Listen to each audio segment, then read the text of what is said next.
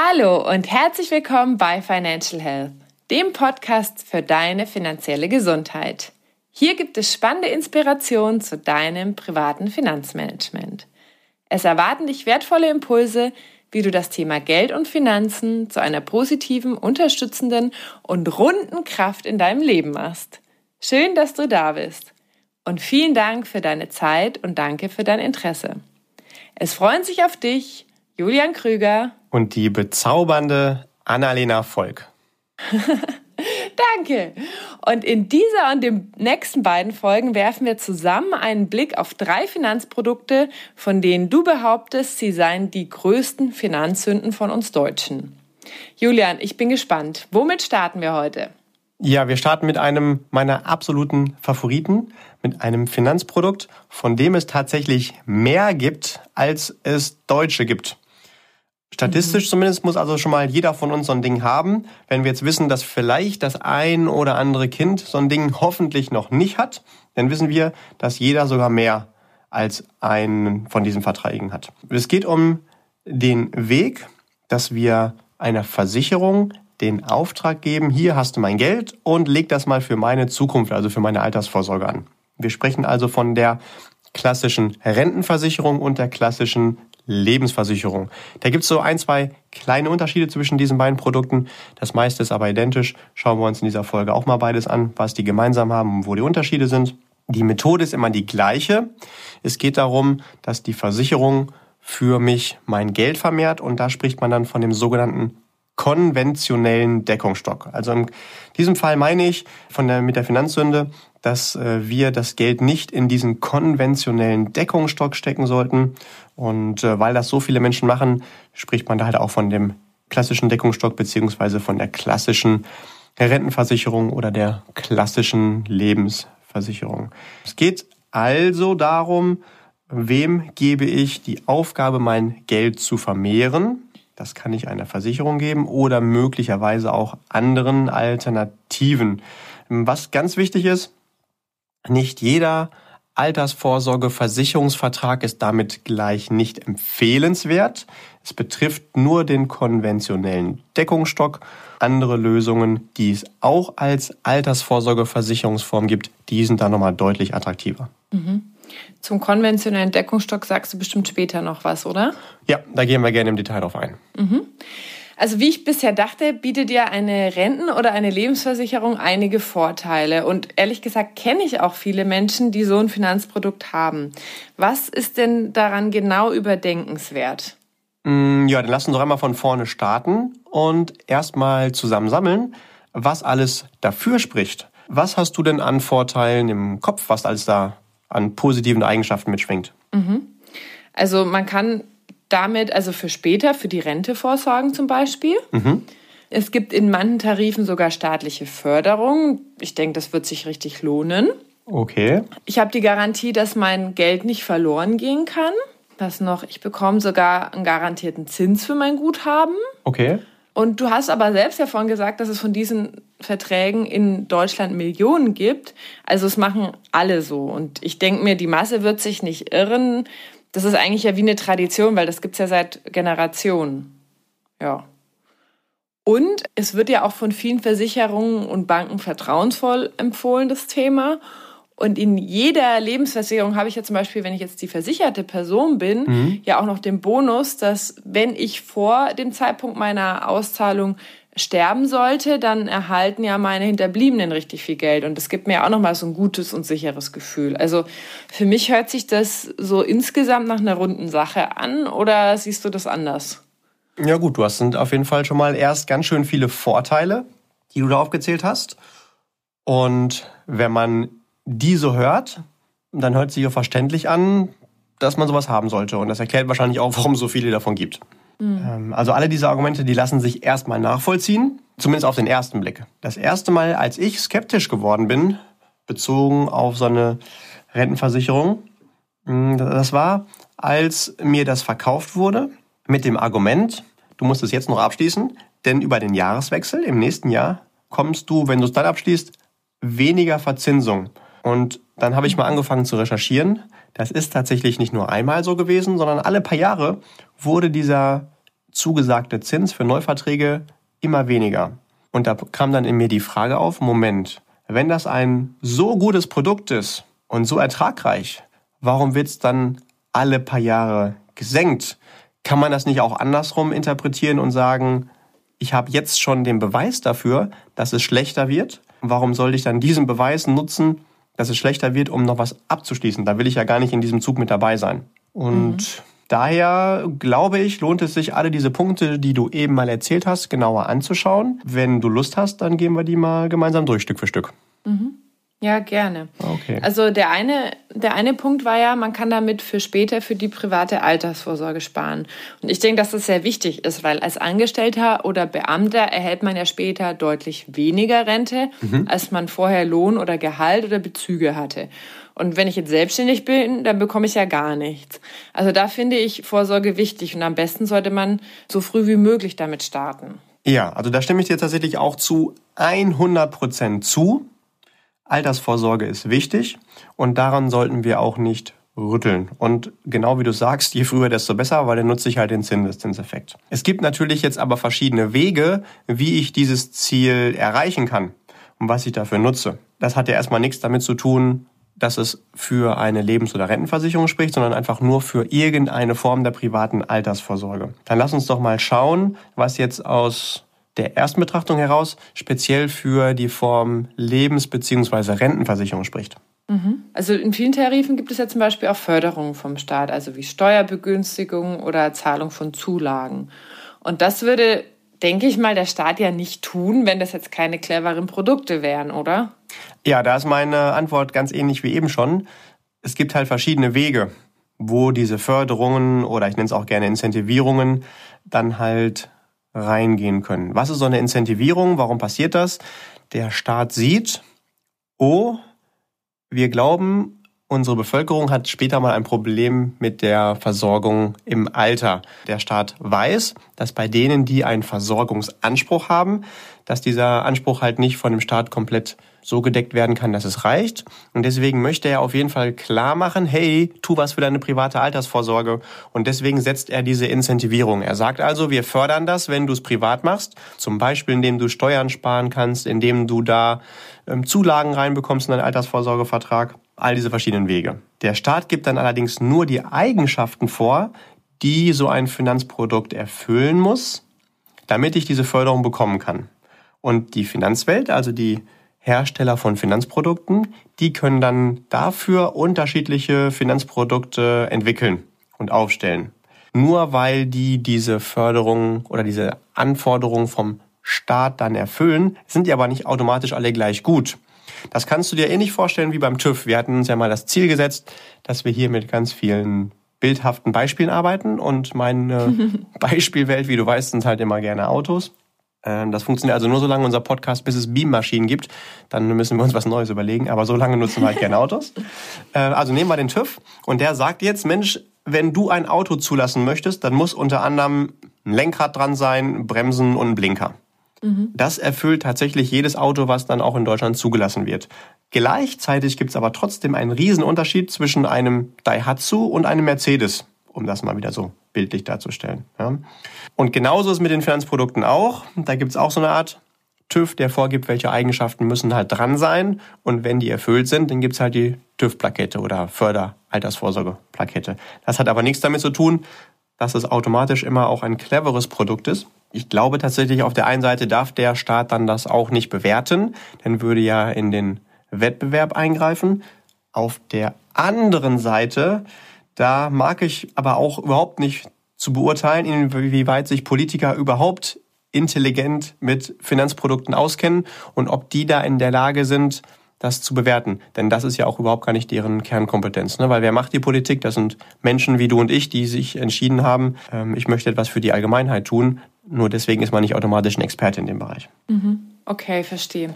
Wie bewertest du denn das Argument, dass ich in einer Rentenversicherung oder Lebensversicherung die Garantie bekomme, dass mein Geld nicht verloren gehen kann? Also das ist doch meiner Meinung nach unschlagbar wertvoll. Ja, niemand will sein Geld verlieren, das ist klar. Und oft spukt auch immer dieser Glaube durch die Gegend, ha, aber wenn jemand Millionen oder Milliarden besitzt, dann kann er ja auch spekulieren und dann ist es egal.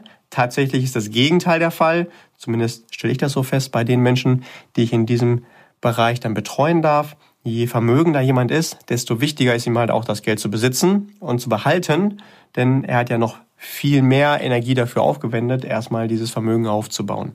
Und deswegen geht es jedem so, wir wollen unser Geld nicht verlieren. Mhm.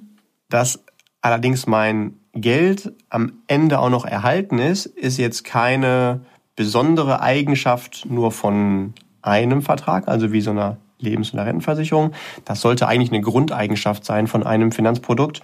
Andersrum würde ich sogar behaupten, ein Finanzprodukt hat nicht mal die Daseinsberechtigung, wenn es nicht mindestens auch ermöglicht, dass das Geld am Ende noch da ist. Das ist nichts Exklusives in dieser Produktkategorie. Wichtiger ist allerdings, dass man mal genauer hinschaut, diese Garantie, die nennt sich Beitragserhaltungsgarantie oder Bruttobeitragsgarantie. Ist das denn auch sinnvoll, dass ich mich darauf fokussiere? Ich habe bei einer Geldanlage mehrere Gegenspieler. So wie ich halt dann so eine Renten- oder Lebensversicherung für die Altersvorsorge nutze, wissen wir auf jeden Fall, dass es hier um einen langfristigen Anlagehorizont geht. Also ich möchte das nicht für ein paar Jahre machen, sondern eher für ein paar Jahrzehnte. Und auf diesem Weg, da habe ich Widersacher. Das sind also mehrere Gegenspieler und der Hauptkontrahent in diesem Bereich ist dann die Inflation, also die Vernichtung meiner Kaufkraft. Das ist kurzfristig nicht so relevant, langfristig aber sagen wir mal ein richtiges Monster. Also das Kaufkraft Vernichtungsmonster. Das kannst du dir so vorstellen, das pustet uns äh, regelmäßig Wind entgegen. Und wenn wir halt dann unsere Position halten wollen, noch nicht mal nach vorne wollen, aber wenn wir erstmal unsere Position halten wollen, weil es so windig ist, dann brauchen wir auch eine Mindestgeschwindigkeit, um diesem Gegenwind überhaupt standzuhalten. Was schätzt du denn, wie hoch dieser Gegenwind, also die Inflation, langfristig so ist? Mhm. Also du hattest ja in anderen Folgen schon von zwei bis drei Prozent gesprochen, wenn ich mir das jetzt richtig gemerkt habe. Ja, genau. Je nachdem, welche Experten oder Analysten man fragt und welche Zeiten man sich da so anschaut, spricht man so, zumindest hier in unserem Wirtschaftsbereich von zwei bis drei Prozent. Lass uns doch einfach mal auf zweieinhalb Prozent einigen, wenn das okay ist. Mhm. Und du hattest vorhin ja schon gesagt, ja, so eine Altersvorsorge, so ein Vertrag, den schließt man für eine lange Laufzeit ab. Und ähm, je früher, desto besser dass wir damit starten. Also sagen wir mal, jemand startet mit irgendwie so 25, 27 und möchte irgendwie mit 65, 67 in Rente gehen, dann haben wir also 40 Jahre Laufzeit. Dann schauen wir uns jetzt mal an, was das eigentlich bedeutet, wenn ich zweieinhalb Prozent Inflation habe und das über 40 Jahre. Hast du eine Idee, welchen Effekt das hat? Mhm. Du hast ja auch mal gesagt, dass unser Gehirn ganz schwer Zinseszins rechnen kann. Und darauf möchte ich mich jetzt einfach mal berufen. ähm, das war doch der Unterschied zwischen der linearen und der exponentiellen Entwicklung, oder? Ja, genau, richtig. Das ist der Punkt. Und ja, das stimmt. Unser äh, Gehirn kann tatsächlich besser linear denken als äh, dieses exponentielle, weil das ja ein Effekt wird, der immer stärker und stärker ist, je länger die Laufzeit ist. Schauen wir uns mhm. das an. Also wenn wir zweieinhalb Prozent Inflation haben über die nächsten 40 Jahre, dann bedeutet das, dass von der Kaufkraft äh, betrachtet wirklich zwei Drittel meines Geldes weg ist. Wenn ich also 1000 Euro einmalig eingezahlt habe, dann habe ich am Ende, wenn man es genau ausrechnet, noch 363 Euro real vorliegen nach der Kaufkraft. Mhm. Wenn wir es jetzt genauer anschauen, also aus diesen 1000 Euro, äh, die 1000 Euro sind noch da, aber was vorher 1000 Euro gekostet hat, wird dann ungefähr, wir haben jetzt ja hier äh, die Reduzierung auf ein Drittel, also andersrum gerechnet, wird dann ungefähr das Dreifache, also 3000 Euro kosten. Und äh, da ist halt super wichtig, wenn ich mein Geld langfristig anlege, dass ich halt das betrachte, dass mindestens schon mal die Inflation ausgeglichen ist und nicht, dass ich hier halt den Fokus darauf lege, juhu, am Ende habe ich die Garantie, dass die Zahl, die ich eingezahlt habe, auch noch dasteht. Das suggeriert uns Sicherheit, die es aber in Wirklichkeit gar nicht gibt. Das ist so, wie wenn du auf einen See gehst, der gerade so übergefroren ist im Winter. Du siehst die Eisschicht, aber sobald du drauf gehst, kracht es ein. Ja, das ist nur ein trügerischer Schein, wenn da die Enten drauf rumlaufen. Die, das trägt halt die Ente, aber nicht uns.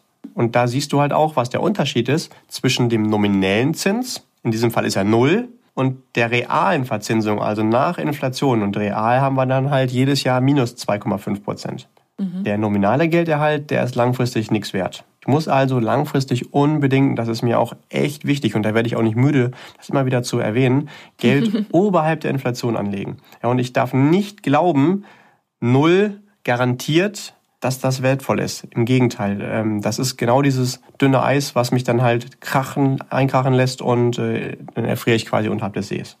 Entscheidend ist also, dass diese Garantie, dass ich am Ende die Beiträge zurückbekomme, wertlos für mich ist. Es gibt eine Grundregel von vielen im Bereich langfristig erfolgreichen Vermögensaufbaus, die besagt, wer dir ein Finanzprodukt empfiehlt für den langfristigen Vermögensaufbau oder für deine Altersvorsorge, das garantiert die Inflation schon mal nicht ausgleicht, mit dem sprichst du am besten nie wieder über Finanzen. Am besten hörst du dem nicht mal mehr zu zu dem Thema.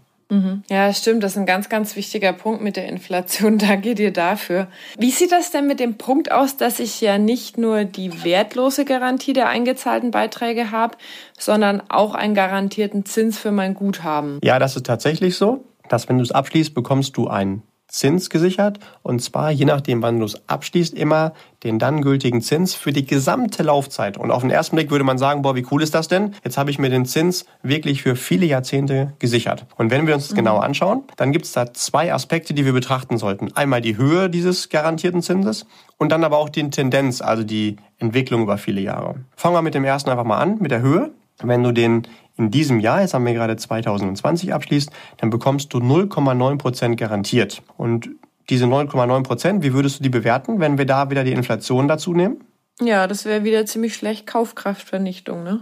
Genau, weil die Garantie unterhalb der Inflation liegt. Und trotzdem werden diese Produkte weiter vermittelt und fleißig abgeschlossen fürs langfristige Sparen, was halt wirklich dann einer Vernichtung meiner Kaufkraft nachkommt.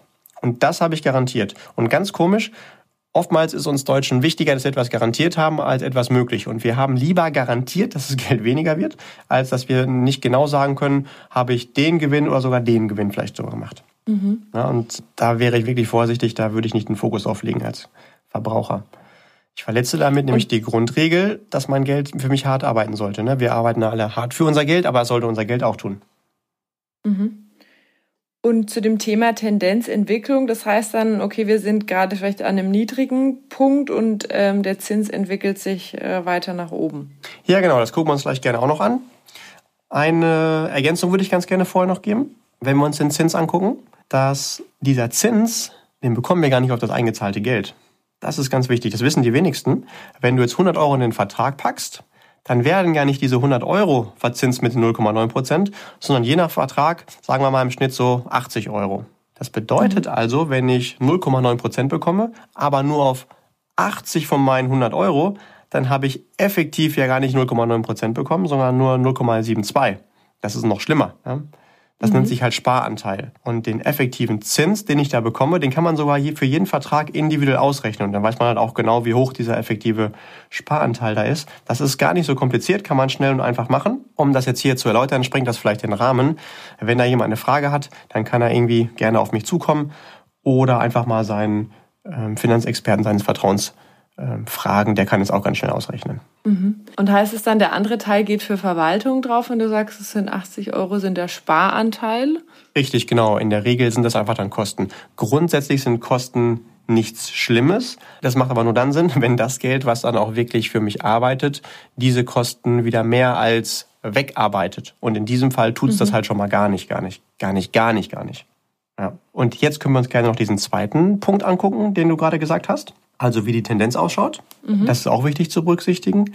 Ähm, da gibt es tatsächlich leider nur eine Richtung, wenn man sich das mal über die letzten Jahrzehnte anguckt.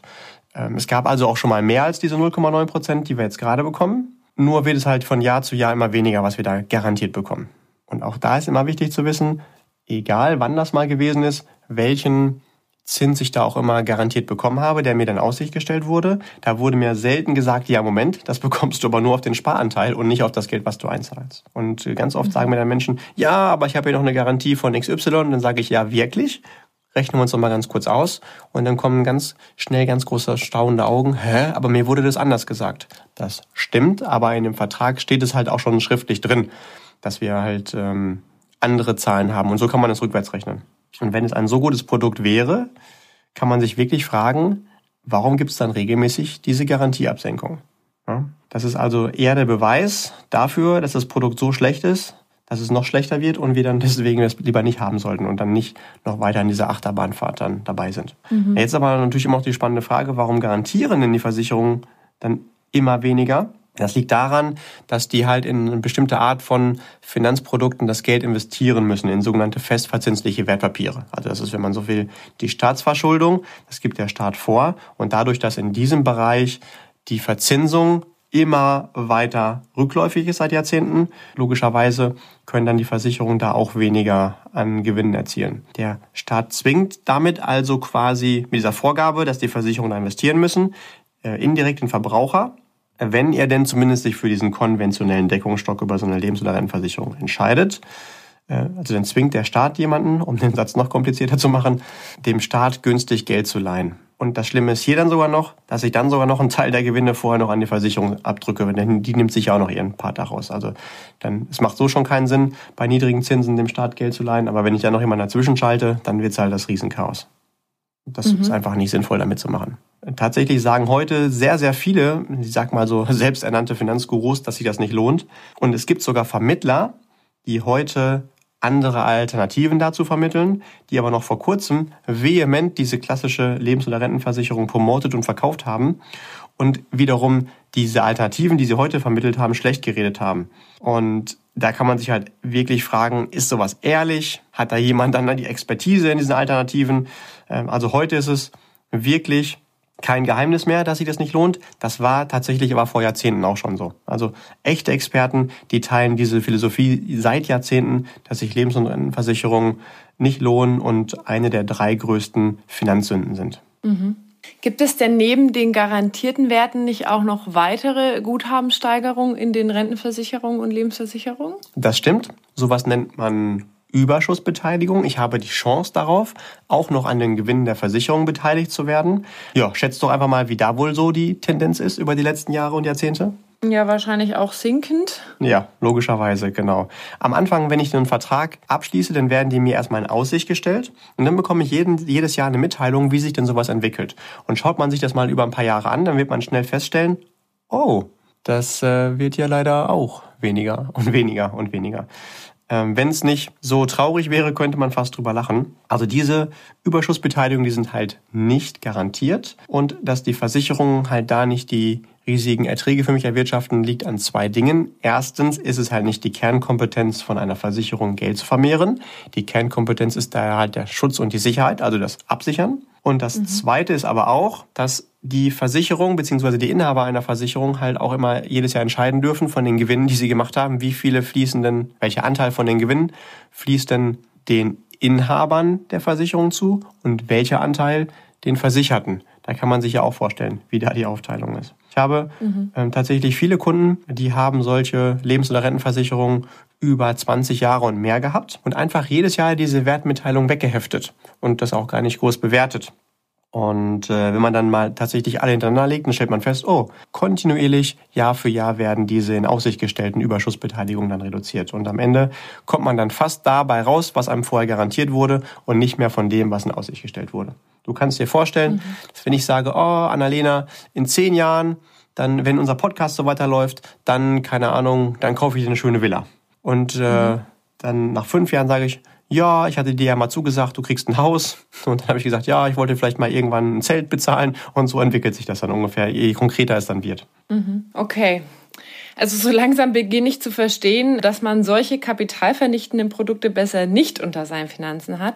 Aber also für mich stellt sich jetzt die Frage, wie konnte es zu Millionen von solchen Vertragsabschlüssen kommen? Ja, dann sollten wir uns mal angucken, wie denn überhaupt der Weg ausschaut, wie so ein Finanzprodukt zu seinen Kunden oder zu seinem Besitzer dann findet. Mhm. Allermeistens passiert das nämlich verkaufsseitig. Also es ist nicht so, dass ein Verbraucher, ein Endkunde sagt, ich analysiere mal genau meinen Bedarf und gucke, was da gibt, sondern er trifft auf einen Verkäufer und der Verkäufer, der erzählt ihm dann, das und das ist toll und es muss halt abschließen. In diesen Lebens- und Rentenversicherungen, da stecken halt richtig gute Gewinne für die Finanzindustrie, also für Versicherungen und Banken und zusätzlich auch noch hohe Provisionen für denjenigen, der es verkauft. Und tatsächlich ist es auch total einfach zu vermitteln.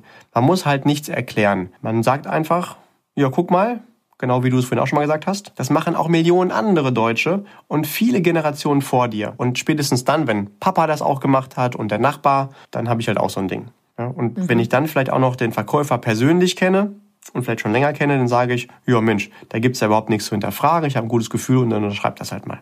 Ja, und du hast halt vorhin genau richtig gesagt, dass ja, wir einfach vertrauensvoll das machen, was die Banken und Versicherungen uns so erzählen. Das wird wahrscheinlich genau der Grund sein. Ich habe mal einen schönen Spruch gehört, der geht ähm, folgendermaßen. Ich glaube lieber ein Irrtum der Massen als die Wirklichkeit, die eine Minderzahl kennt. Also wir folgen einfach so ein bisschen wie so ein Lemming einfach der breiten Masse und es hat sich dann irgendwann so etabliert und mit Sicherheit nicht zum Schaden der Finanzindustrie. Mhm. Wenige Kunden im Bereich Finanzdienstleistungen haben also das, was wirklich zu ihnen passt, sondern die haben das, weil der Produktgeber, der Finanzprodukthersteller, das einfach attraktiv findet und damit seine Gewinne macht. Es hat also alles schon so seinen Sinn, wie es ist, und auch seine Mehrwerte, nur halt eben nicht für den Kunden. Die Mehrwerte bei so einer Lebens- oder Rentenversicherung liegen halt auf der Seite der Vermittler und der Finanzindustrie. Und ich glaube, da ist einfach wichtig, dass wir lernen, uns selbst Gedanken zu machen, wie wir im Bereich Finanzen vorgehen sollten. Leider lernen wir das halt nicht in der Schule. Das wäre definitiv mein Vorschlag, dass wir dort auch ein Fach integrieren, das so heißt zum Beispiel Geld und Finanzen oder Planung meiner finanziellen Zukunft oder Erfolg grundsätzlich. Das lernen wir da nicht. Und deswegen sind wir halt da der Energie, die uns gerade irgendwann mal erwischt, dann schutzlos ausgeliefert. Mhm. Unsere Verantwortung ist also, da eine eigene Cleverness zu entwickeln und das bewerten zu können. Mhm. Und genau dafür machen wir auch diesen Podcast. Und ähm, ich finde es total schön, dass du dir hier deine eigene Meinung bildest, lieber Zuhörer, liebe Zuhörerin. Und danke auch an dich fürs Teilen, lieber Julian.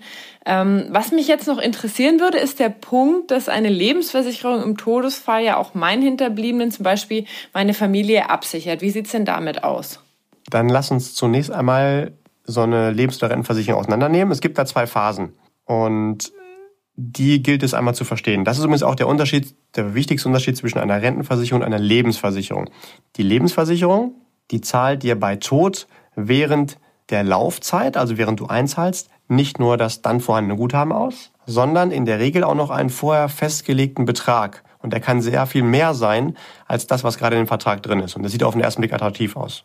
Dazu hat dann die Lebensversicherung die Tendenz, am Ende das Geld auf einmal auszuzahlen und nur wenn ich es dann als Kunde haben möchte, dann kann ich es mir auch verrenten lassen. Also die monatliche Auszahlung bis zu meinem Lebensende wünschen. Bei der Rentenversicherung ist es ein ganz klein wenig anders. Die hat diese Todesfallabsicherung nicht und hat am Ende die Tendenz, dass ich daraus von Anfang an geplant diese lebenslange Rente bekomme. Ich kann aber bei manchen Versionen auch diese Auszahlung am Ende wünschen. Und jetzt werfen wir mal einen Blick auf die Lebensversicherung, also die mit, diesem, mit dieser Todesverleistung. Das ist ein gutes Verkaufsargument zu sagen, hey, guck mal, und wenn du vorher stirbst, gibt's für deine Hinterbliebenen, für die Menschen, die dir besonders wertvoll sind, noch eine zusätzliche Todesfallabsicherung. Und das ist ja super emotional und verkauft sich damit dann ganz gut. Grundsätzlich gilt, dass so Kombinationen von verschiedenen Lösungen in der Finanzwelt meistens böse enden. Das verkauft sich zwar gut, ist aber für den Verbraucher nicht immer zielführend. Es gibt ganz wenige Ausnahmen. Da lohnt sich so eine Kombination und ist empfehlenswert. In den meisten Fällen ist es nicht. Wo ist da die Herausforderung? In diesem Fall ist es zum Beispiel kein Geschenk, dass ich noch zusätzlich im Todesfall Geld bekomme, sondern logischerweise entstehen dafür auch Versicherungsbeiträge. Die muss ich bloß nicht extra zahlen und sehe es nicht. In der Realität werden die aber einfach von meinem Sparanteil abgezogen. Das bedeutet, dass wenn ich da Geld reinpacke, wird noch weniger verzinst. Mein mhm. Sparanteil ist also in einer Lebensversicherung mit Todesfallabsicherung tendenziell noch geringer als in einer Rentenversicherung. Und schauen wir das mal in der Realität an, wie das ausschaut. Dann habe ich halt da eine pauschale Todesfallabsicherung über die gesamte Laufzeit. In der Regel entspricht es aber nicht meinem individuellen Bedarf im Leben, wie ich das abgesichert haben möchte oder sollte. Nehmen wir ein Beispiel, wenn das okay ist. Mhm. Wir nehmen mal einen jungen Mann, der vielleicht mit 25, wie du schon gesagt hast, früh anfängt, sich Gedanken zum Thema Altersvorsorge zu machen und da schließt jetzt so eine Lebensversicherung ab. Dann wird dem in diesem Vertrag zugesagt, egal wann du in dieser Laufzeit stirbst, auch wenn schon am nächsten Tag ist, dann bekommst du direkt im Todesfall 50.000 Euro, beziehungsweise dann nicht du, sondern die Hinterbliebenen, ist klar. Und das ist halt einfach konstant dann durchgehend. Und das sieht ja erstmal ganz nett und sinnvoll aus. Wo ist jetzt der Haken? Die Frage ist, wenn das jemand mit 25 abschließt, gibt es dann um ihn herum Menschen, die wirklich von ihm finanziell abhängig sind? Also braucht er diesen Schutz dann? Was würdest du sagen? Naja, wahrscheinlich nicht, weil vielleicht ist er Single oder er ist in der Beziehung, aber wahrscheinlich hat er noch nicht Leute, um die er sich so sorgen muss, ne? Und trotzdem sind die Kosten intern in der Versicherung da, um diesen zugesagten Schutz zu bezahlen. Denn keine Versicherung der Welt gibt dir ein Geschenk, das kostet dir ja auch. Und mhm. gerade in den ersten Jahren wäre es dann wertvoll, mehr Geld in die Altersvorsorge investieren zu können, weil wir ja den Zinseszinseffekt nutzen wollen. Also gerade da ist es mhm. halt eine hohe Opportunität, also eine hohe Opportunitätskosten. Hätte ich das Geld lieber ins Sparen gebracht, dann hätte ich da mehr von gehabt. Jetzt gehen wir ein bisschen weiter mit unserem Kunden mit der Lebensversicherung und der ist 30. Der hat jetzt eine Familie, hat sich vielleicht auch ein Eigenheim geleistet. Wäre jetzt unabhängig davon bewertet, ob das jetzt nun clever ist oder nicht. Aber er hat halt Familie und Eigenheim. Ist jetzt eine Todesfallabsicherung sinnvoll? Hm. Was würdest du sagen? Ja, ich, naja, im Prinzip ist es ja so, wenn er stirbt, wäre es ziemlich ungünstig, weil das Haus ja abbezahlt werden muss. Aber eigentlich ist das größere Thema wahrscheinlich eher das Haus, ne? Genau. Also, das, also ob das Haus jetzt nun clever oder nicht gewesen wäre, aber er hat dann die Finanzierung. Mhm. Und ähm, wenn er stirbt, dann sollte irgendwie Geld da sein, um das Haus abzubezahlen, damit die Familie weiter drin leben kann. Weil wahrscheinlich war ja ein wichtiger Teil zum Beitrag des monatlichen Einkommens. Und das ist jetzt weg. Also klar, es ist mhm. erstmal ein emotionaler Verlust, aber zusätzlich auch noch ein finanzieller. Und da ist jetzt aber die Frage, welche Höhe an Absicherung benötigt er denn dann? Also reichen da dann pauschal 50.000 Euro, um den Kredit abzuzahlen, der vielleicht noch auf dem Haus gewesen ist? Nee, also mit Sicherheit nicht. Wahrscheinlich nicht. Also man muss natürlich dann diesen Bedarf individuell bestimmen. In der Regel ist der Bedarf dann aber eher einige hunderttausend Euro an Todesfallabsicherung. Mhm. Und dann ist noch die Frage, wie lange braucht er jetzt diesen Schutz? Ich würde behaupten, ungefähr so lange, bis die Kids dann groß sind und ein Großteil von dem Eigenheim dann abgezahlt ist. Das sind halt meistens so 20, 25 Jahre. Würde uns jetzt zu dem Alter vielleicht irgendwie 55, 60 führen. Und dann endet dieser Bedarf. Aber auch mit 60 und 62 und 65 und vielleicht sogar 67, da habe ich immer noch in meiner Lebensversicherung diesen Todesfallschutz drin. Und da wird's dann wirklich richtig, richtig böse, denn das bezahle ich ja alles. Und du kannst dir vorstellen, die Absicherung im Todesfall in einem so hohen Alter, die ist auch richtig teuer, weil einfach die normale Sterblichkeit statistisch hochgeht. Und das muss ja die Versicherung alles einkalkulieren. Und damit, ah, okay. wenn man jetzt schon sagt, ja, aber du hast ja diesen Benefit in der Lebensversicherung, dass du diese Todesfallabsicherung hast, dann ist die am Anfang überflüssig. Und wenn ich sie dann brauche, aber viel zu gering. Und am Ende, wo ich sie auch wieder nicht brauche, da ist sie wieder drin und verursacht nochmal richtig, richtig Kosten. Also das ist halt einfach ein Gimmick, das braucht man überhaupt gar nicht da drin. Das macht man dann lieber mhm. individuell. Okay. Und was wäre jetzt dann so eine Alternative deiner Meinung nach für die Absicherung der Familie? Natürlich ist es wichtig, die Familie abzusichern. Da würde man dann eine sogenannte Risikolebensversicherung machen. Und da ist ganz wichtig, Achtung nochmal zu unterscheiden. Eine Risikolebensversicherung ist etwas anderes als diese klassische Lebensversicherung. Die klassische Lebensversicherung, die dient zum Aufbau von Guthaben im Alter. Und die Risikolebensversicherung, die zahlt wirklich nur im Todesfall. Manche mhm. Menschen, wenn die sagen Lebensversicherung, die meinen damit sogar Risikolebensversicherung. Da muss man immer so ein bisschen aufpassen, um das nicht zu verwechseln. Bei so einer Risikolebensversicherung, da kann ich halt dann ganz individuell die Laufzeit bestimmen, die Höhe der Absicherung und was noch ganz, ganz wichtig ist, wenn ich das clever mache, dann muss ich eine Auszahlung dann hinterher nicht versteuern. Und zwar dann, mhm. wenn ich das über Kreuz mache. Also da, äh, um so ganz kurz ins Technische reinzugehen, man macht dann einen Unterschied zwischen dem Versicherungsnehmer, dem die Versicherung gehört, und der versicherten Person. Und ähm, dadurch wird dann die Auszahlung steuerfrei. Das ist allerdings bei der Lebensversicherung, die ich für die Altersvorsorge mache, auch wieder nicht der Fall, weil da dann in der Regel Versicherungsnehmer und versicherte Person identisch ist. Dann muss ich sogar das wenige Geld, was dann da rauskommt, sogar noch versteuern, wenn es eine gewisse Grenze überschreitet. Aber auch das würde jetzt hier so den Rahmen sprengen. Da vielleicht nochmal mit dem Steuerberater oder mit dem individuellen Finanzexperten seiner Wahl drüber sprechen. Ja, also diese Risikolebensversicherung unbedingt machen, wenn sie wichtig ist, aber dann individuell und nicht kombinieren mit der Altersvorsorge.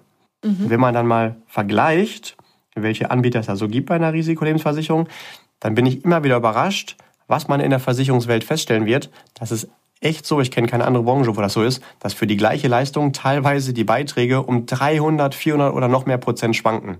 Und dann wählt man logischerweise lieber den, der da sehr günstig ist. Und wahrscheinlich ist es dann auch so, wenn ich dann irgendeine Versicherung, also eine Lebensversicherung bei irgendeinem Versicherer abgeschlossen habe, dann ist es nicht derjenige, der der günstigste ist für die Risikolebensversicherung. Und damit habe ich mir viel zu viele Kosten und eingekauft und dazu halt noch nicht mal individuell für meinen Bedarf. Mhm. Und wo wir schon mal dabei sind, so Verwechslungsgefahren ähm, kurz aufzudecken. Äh, die Verwechslungsgefahr, die besteht auch bei dem Wort Rentenversicherung. Also Rentenversicherung in diesem Fall meint nicht, dass es eine Versicherung für die Rente ist, sondern es meint speziell ähm, eine Versicherungsart bei einer Versicherung, wo ich der Versicherung Geld gebe, die das in diesen konventionellen Deckungsstock packt und dann hinterher mir eine lebenslange Rente auszahlt. Mhm. Ja, wir hatten ja vorhin gesagt, wir sprechen nochmal zu diesem konventionellen Deckungsstock. Mhm. Ähm, worauf muss ich denn achten, dass ich nicht doch an diesen konventionellen Deckungsstock gerate, ohne es gegebenenfalls zu bemerken? Manchmal ist es ganz klar, dann steht da oben drüber einfach Rentenversicherung oder Lebensversicherung. Das läuft aber auch unter einem anderen Deckmantel manchmal ab. Das ist so das Prinzip ja, alter Wein in neuen Schläuchen. Und tatsächlich mhm. werden diese Produkte immer massenhaft abgeschlossen. Ich bin mir sicher, viele wissen es nicht mal, dass sie es tun. Ja. Ähm, man kann halt diesen konventionellen Deckungsstock auch kombinieren mit zum Beispiel einer Riester-Rente, einer Rürup-Rente, einer Privatvorsorge oder einer betrieblichen Altersvorsorge, einer sogenannten BAV. Dann steht da oben drauf betriebliche Altersvorsorge. Aber ich gebe der Versicherung wieder das Geld mit dem Auftrag, pack es mal in einen konventionellen Deckungsstock. Und da sollte ich aufpassen. Wenn ich mir nicht sicher bin, nehme ich mir einfach einen Experten dazu und der kann das auf den ersten Blick sofort sehen, ob das jetzt da clever angelegt wird oder eben nicht. Mhm. Kannst du es noch mal ganz kurz erklären? Ich weiß nicht, ob es jetzt jeder verstanden hat. Was genau ist denn ein konventioneller Deckungsstock nochmal? Ganz vereinfacht ist das der Auftrag an eine Versicherung. Ich gebe dir Geld und liebe Versicherung, du vermehrst es für mich. Und da haben wir ah, okay. in der Podcast-Folge Finanzprodukthersteller mal ganz klar gemacht, wofür ich eine Versicherung nutze. Zwar für Schutz und Sicherheit, also die Absicherung mhm. von Dingen, die ich lieber nicht hätte, aber wir nutzen sie nicht für den Auftrag, Geld zu vermehren. Dafür nutzen wir dann lieber Vermögensverwalter oder Investmentfonds. Da vielleicht nochmal der Verweis, unbedingt in diese Folge reinzuhören, dann kann man es gut nachvollziehen. Mhm. Okay, super. Was empfiehlst du denn, wenn jemand entdeckt, dass er jetzt so eine Altersvorsorge abgeschlossen hat? Was macht er dann? Am besten drei Dinge. Erstens, und das ist wirklich ernst gemeint, bitte ärger dich nicht. Ich bin mir absolut sicher, du hast das mit der absolut besten Absicht für ein gutes Ziel gemacht und sei also lieb mit dir selbst. Früher habe ich zum Beispiel immer, wenn ich irgendwas falsch gemacht habe, mir gesagt, boah, wie dumm bin ich denn? Ähm, so ein Blödsinn, bis ich Gott sei Dank irgendwann mal das tauschen durfte und heute mir dann in so einer Situation sage, hey, ich habe das Beste gemacht, was mir an Auswahlmöglichkeiten in die Situation zur Verfügung stand. Und jetzt bin ich auf einem höheren Entwicklungsgrad und bin dankbar dafür, dass ich es jetzt erkennen darf. Also bitte, wenn du das erkennst, dann freu dich und ärgere dich nicht, dass du es gemacht hast. Mhm. Zweitens, dann sei dir erstmal sicher, was das genau für ein Finanzprodukt ist und ob das auch hier betroffen ist von dem konventionellen Deckungsstock. Also solltest du am besten nochmal ganz genau analysieren und gegebenenfalls einen Spezialisten hinzunehmen, der dir dann auch mal das Feedback gibt, yo, das ist wirklich eins davon. Und wenn du da irgendjemanden suchst, der dich da unterstützen kannst, dann gerne auf mich zukommen. Ich habe da ein Netzwerk ähm, deutschlandweit von Experten, kann gerne einen Kontakt herstellen und das sogar noch über die Grenzen von Deutschland hinaus. Also da findest du auf jeden Fall immer eine Lösung, mit jemandem darauf zu schauen. Und dann fragst du dich, ist es halt wirklich sinnvoll, das Ganze weiter zu besparen? Manchmal ist es sogar so, und das ist wirklich pervers, wenn ich das Wort in den Mund nehmen darf, wenn man jetzt sagt, ich stoppe den Vertrag und lege das Geld irgendwo anders an, dann kommt aus dieser Alternative manchmal sogar mehr Geld raus, obwohl ich dann nicht weiter einzahle. Das heißt, in der Rentenversicherung oder Lebensversicherung, da zahle ich weiter ein und es kommt weniger raus, als in einer Alternative, wo ich nicht mehr einzahle. Damit will ich jetzt nicht sagen, bitte nicht mehr für die Altersvorsorge sparen, aber wenn, dann möglichst intelligent. Und so muss man sich halt dann Gedanken machen. Drittens, ob ich da weiter rein investiere oder ob ich eine clevere Alternative finde. Mhm. Ja, also das hört sich schon mal gut an, auch mit dem nicht ärgern. Das ist ein ganz, ganz wichtiger Punkt, da liebevoll mit sich selbst zu sein. Was wäre denn eine sinnvolle Alternative, um meine Altersvorsorge clever anzugehen? Ja, also wichtig ist auf jeden Fall erstmal so früh wie möglich mit der richtigen Variante zu starten, denn je früher ich das mache, desto smarter ist das Ganze. Und ähm, je früher ich damit begonnen habe, desto attraktiver wird auch das Verhältnis zwischen der Einzahlung auf der einen Seite und dem, was hinterher rauskommt auf der anderen Seite aufgrund des Zinseszinseffektes. Ja. Und um das cleverer zu machen, musst du fast gar nichts ändern. Du drehst das Spiel einfach nur um. Bisher war es ja so, die Inhaber der Versicherung haben bestimmt, wie viel du von dem Gewinn, also wie viel du von dem Kuchen abbekommst. Und logischerweise sagen die, du kriegst einen kleinen Teil als versicherte Person und den großen Teil nehmen sich die Inhaber lieber selbst. Das ist ja nur logisch, würden wir wahrscheinlich auch so machen. Jetzt machst du es andersrum. Du wirst einfach die Versicherung. Das heißt, du wirst selbst Inhaber von der Versicherung. Und wie funktioniert das? Du wirst einfach idealerweise der Aktionär, also auch der Inhaber. Das Schöne ist ja, du kannst dich an den meisten Versicherungen direkt beteiligen. Äh, du hast jetzt nur ein viel zu hohes Risiko, wenn du dich an einer einzigen Versicherung beteiligst, denn entweder diese eine Versicherung könnte in Schieflage geraten oder halt auch mal die ganze Versicherungsbranche. Und in beiden Fällen hätte sich das nicht gelohnt. Aber tendenziell ist es doch ganz smart zu sagen, ha, ich drehe das um und ich bin jetzt derjenige, dem das Ganze gehört und dem die Gewinne zufließen. Daher solltest du jetzt nicht nur an einer Versicherung beteiligt sein, sondern idealerweise an allem, was du so verwendest und brauchst. Du verwendest ja die Versicherung, deswegen bist du daran beteiligt. Aber du verwendest ja täglich regelmäßig auch noch andere Dinge in deinem Leben, wo du Geld ausgibst. Und lass uns doch mal so einen Tag durchspielen. Wenn du morgens aufstehst, dann wirst du dir wahrscheinlich erstmal die Zähne putzen. Du verwendest also Zahnpasta. Du könntest dich also an demjenigen beteiligen, der die Zahnpasta herstellt. Danach trinkst du einen Kaffee und beteiligst dich somit am besten an demjenigen, der den Kaffee röstet und dir verkauft. Du isst dann vielleicht noch ein Brötchen mit leckerer Marmelade und ja, sorgst mit dem Essen der Marmelade dafür, dass jemand damit Geld verdient. Könntest dich also auch an dem Hersteller der Konfitüre noch beteiligen. Dann fährst du mit dem Auto zur Arbeit und ha, hast schon wieder was verwendet, was Geld gekostet hat? Das Auto. Beteiligst dich also am Autohersteller. Und vielleicht tankst du auf dem Weg noch um überhaupt dein Ziel zu erreichen. Bedeutet, du gibst Geld aus für den Sprit und da macht wieder jemand Gewinn. Auch daran kannst du dich beteiligen. In der Mittagspause bei der Arbeit isst du was, da hat auch wieder jemand Geld mit verdient. Auf der Arbeit telefonierst du vielleicht und da hat dann wieder der Hersteller von dem Telefon und auch dem Anbieter von der Leitung Geld verdient. Und wahrscheinlich ist sogar dein Arbeitgeber auch wiederum die Wirtschaft und der macht dann auch wieder dann Gewinn dadurch, dass du dort arbeitest. In der Freizeit gehst du dann vielleicht nachmittags noch ins Internet am Surfen äh, und zockst vielleicht irgendein Spiel. Auch das sind wieder Unternehmen, an denen du dich beteiligen kannst, für die du diese Gewinne gerade erzielst. Oder du machst dann vielleicht noch Sport und hast dir vielleicht noch neue Schuhe oder ein Shirt dafür gekauft. Auch das war wieder jemand, der damit Gewinn gemacht hat. Und an all diesen kannst du dich beteiligen. Mhm. Macht Sinn. Ja. Also mein Tipp wäre, überall Miteigentümer zu werden, wo du sowieso dafür sorgst, dass die Gewinn machen. Und solange du und idealerweise auch andere Menschen auf diesem Planeten weiter Konsum betreiben, also existieren, weil anders geht's ja nicht, gibst du und geben dir die anderen Menschen die Garantie, dass dieses System funktioniert. Und da ist dann die Garantie, finde ich jedenfalls, nochmal deutlich wertvoller als die Garantie von der Lebens- oder Rentenversicherung. Jo, du kriegst die eingezahlten Beiträge wieder zurück, weil wir schon gesehen haben, die ist komplett wertlos. Und diesen Weg, dieses Spiel umzudrehen, kannst du halt ganz einfach machen über Vermögensverwalter und Investmentfonds. Und da kannst du auch nochmal in unsere Folge reinhören. Wir stellen also wie immer fest, es lohnt sich auf jeden Fall hier jede Folge zu hören, keine zu verpassen und dass die alle aufeinander aufbauen. Mhm. Und diesen Weg, da einfach daran zu beteiligen, an den Ausgaben, die du sowieso jeden Tag tätigst, diesen Weg kann man dann sogar noch clever kombinieren mit verschiedenen Altersvorsorgelösungen. Also das schließt nicht aus, dass man dafür dann auch staatliche Förderung bekommt. Und so schließt sich dann der Kreis. Du hast ja vorhin schon mal gesagt, ja, aber ist ja cool, wenn man da rein staatliche Förderung bekommt. Das stimmt. Bloß die staatliche Förderung kann man ja auch in intelligentere Anlageformen bekommen. Mhm.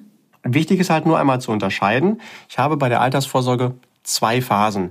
Die erste Phase ist die Einzahlungsphase. Da geht es darum, dass ich dort Rendite erziele, dass ich Zugang zu führenden Vermögensverwaltern habe, dass ich dort breit streuen kann, dass mein Geld für mich arbeiten kann.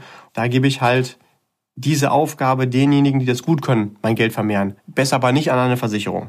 Das ist nicht deren Kompetenz. Dann habe ich die zweite Phase.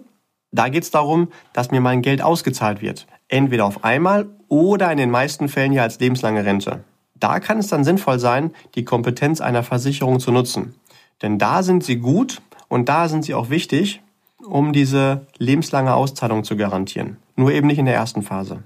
Was ich aber machen sollte, ist mir diese guten Auszahlungskonditionen für die Zeit ab 67 aufwärts schon von Beginn an zu sichern und nicht zu hoffen, wenn ich 67 bin, dann gibt es wohl schon irgendwo noch ganz gute Konditionen für sowas. Tendenziell ist es nicht der Fall. Die werden dann halt auch immer schlechter über die Zeit.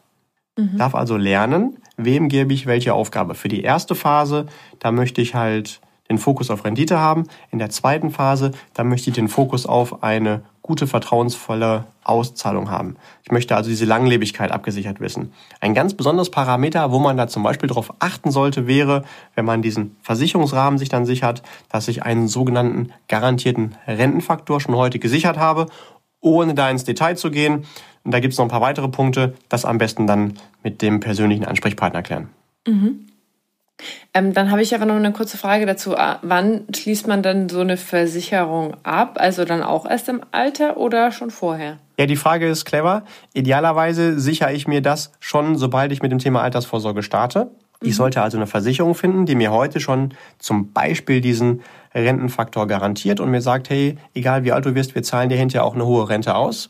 Nur dieser Versicherung gebe ich dann nicht in Auftrag, vermehr bitte auch das Geld, sondern ich sage der Versicherung, Moment, in der ersten Phase, in der Einzahlungsphase, da gibst du das Geld bitte an die Gesellschaften weiter, die ich wünsche. Dass ich also eine breite Auswahl habe von verschiedenen Gesellschaften wie Vermögensverwaltern und Investmentfonds, die ich miteinander kombinieren kann und die dann perfekt eine Strategie haben, um wirklich mein Geld mit hoher Rendite zu, zu vermehren, um dann in der zweiten Phase von den gesicherten Konditionen der Versicherung profitieren zu können. Ah, okay. Oder ich könnte auch sagen, selbst ich habe dann das Guthaben, was ich aufgebaut habe, zahle ich mir selbst eine Rente aus, aus den Zinsen sozusagen. Das wäre auch eine Möglichkeit. Genau, wenn ich mir selbst auszahle, muss ich halt bloß entscheiden, wie lange ich noch lebe. Und äh, diese noch zu erwartende Lebenszeit halt dann einfach, also das Guthaben durch diese Zeit teilen. Und dann auch obendrauf mhm. natürlich die zu erwartende Rendite der Zukunft noch packen. Also das können Versicherungen tatsächlich schon ganz gut. Nur ähm, mhm. die können halt nicht so gut Geld vermehren. Super, genau wie du es in der Podcast-Folge Finanzprodukthersteller erklärt hast, die Aufgabe für Anlegen und Ansparen geben wir am besten an Investmentfonds und Vermögensverwalter. Und die Aufgabe von Schutz und Sicherheit, äh, wie bei der Altersvorsorge, die Absicherung der Langlebigkeit, die geben wir dann an Versicherungen und die Kunst ist es zu wissen, wer für welche Aufgabe der oder die passende ist. Ähm, magst du jetzt noch mal zum Ende ganz kurz zusammenfassen, was wir in dieser Folge gelernt haben? Aus meiner Sicht sind das drei Dinge. Erstens, Altersvorsorge ist wichtig und Altersvorsorge ist auch alternativlos. Je früher du damit startest, desto smarter löst du das Problem.